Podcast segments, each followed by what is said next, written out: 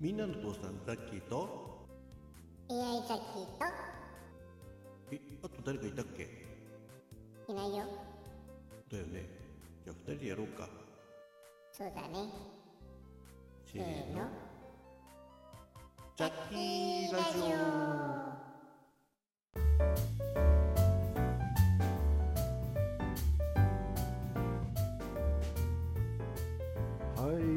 みんなの父さんザッキーだよ。あちょっと待ってマイクかとかねはいみんなの父さんザッキーだよ。えー、ザッキーだよ。なんか最近真似るよね。いやそうじゃないですかそっちが真似てんじゃない。いやこっちは先にやってんだし。そんなことないでしょいやそっちだよ。またそんなこと言って何その何？ねよくあるじゃない。チェってやつ。チェそうね。あれなんていうか知ってる？あれ舌打ちって言うんでしょ？ね。あの可愛い動物なんか来たらね。やるよね。そうね。チュチュチュ。ねあ特に小鳥なんかよねね。あれなんでやんの？なんだろう小鳥にこうちょっとねさえずりに似てるからかな。ああなるほどね。なんかちなみに日本人はさなんかチェってやるとなんか不快不快な感じするじゃん。そうだね。でもねなんかあれだよね。あのー昨日昨日一昨日か。一昨日。夜勤や夜勤の日あったじゃない？金曜日から日曜日の。うん。あの日行きに1回帰りに1回舌打ちされたんだよね。え？何？ヤクザ、えーそれのなんだっけ？半グレみたいなやつ？うーんひ一人は高校生、えー一人はまあ半グレみたいなやつかな。まあちょっと40代ぐらいの男性だったんだけど。何ザッキ悪いことやったんだ。気に障るようなこと。うーんとねまず行きにね駐輪場あじゃあ駅降りて職場のね。うんで駅降りてこう角を曲がったところに駐輪場があるんだけどその駐輪場のて、えーを過ぎたぐらいのあじゃあ逆か。曲がってその先に駐輪場があるんだけど駐輪場の方から歩いてきた、えー高校生のね男男子と女子の2人組がねえーとまあ、ザッキから向かって左側にあ左側に女子がいてで右側に男子がいたわけよ。うんうん。それでその女子がねなんかもうなんだろうななんかちょっと甘えた的な感じでね。私こあこっちにあれがあるのかしらみたいな感じで。でザッキーと向かってこう向かい合わせて歩いてたんでその女子高生が左、えーザッキーから見て左側にひょろひょろって言ったのね、うん、でなのでザッキーは、えー彼らの右側を回ろうとしたわけ。そしたらそしたら何？チェって言われたの？いやそしたらねあのその女子高生が「あやっぱしこっちだ」って急にザッキーから言って右側に方向転換したわけ。はあはあ。あ方向転換したのね。だからよけ、えーこっちの進路にこう入ってきたからまあこっちは譲ろうと思って右側に避けたわけよ。ね。はあはあはそしたらその、えー避けた方にまた進路変更されたわけ。あなるほど。そうするとその男子高生はその女子の、えーこっちから見て右側を歩いてるんで一緒にこう、えーザキから見て右側に寄ってくるわけよ。そうだね。そうするとその男子高生の際をそれでもこっちも右側にさらに避けて 行くわけだから。まあ当たりはしなかったんだけどギリギリ通ったのね。はあはその瞬間にその男子高生がってややったんだよな。ああこっちは避けてあげてんのに向こうが勝手に進路変更したんでしょ？でも進路変更したのはその女の子の方で男子はそれに振り回されて歩いてたわけだ。あそういうことね。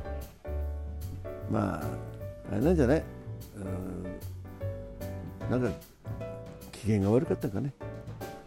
まあ、やだよね。でもひ人に対してさ背っていうのはよっぽどのことがないとややっちゃダメっていうか、まあ、基本的にやっちゃダメだよね。うん。なんかすごくこっちも嫌な気分になるよね。まあ相手がザッキーでよかったね。そうだよね。あれが半グレだったらさ「おいなんだ俺今舌打ちしたら」って感じでねボッコボコにされたかもしれないね、えー彼女の前で。うん。そんな男子高生はボッコボコにされた方がいいんじゃない、うん、そして半グレーの道へと進む。はい。でえもう一回されたのは？もう一回ねこの帰り朝のね電車の中でえー、と西浦和で乗ったわけよ。はあ、はそしたらねまああのーいくつか席がね降りた方で空いたわけ。あ、はあ、はで、えーちょっとシルバーシートねえー、とザッキーから見て右側にうーんあ2つ空いてたんだ。そんで、えー、3, 3人シートじゃん？そうだね。3人掛けだよね。で一番左側に1人座っててでザッキーの前を歩いてる人が一番右側に座ったわけ。なるほど。そうすると真ん中が空いたってことね。そうそうそうそう。で真ん中が空いてたのが、まあ、ちょっとまあ男性2人がね両脇にいるんで、まあ、狭めには狭めなんだよね。そうね。で座ろうかなと思ってこう近づいてちょっとこうねあの方向転換してお尻からこう着地するわけだ。そうね。着地っていうか着座だよね。そうそうザッキーだけにね別にザッキーじゃなくても着座だけどさ。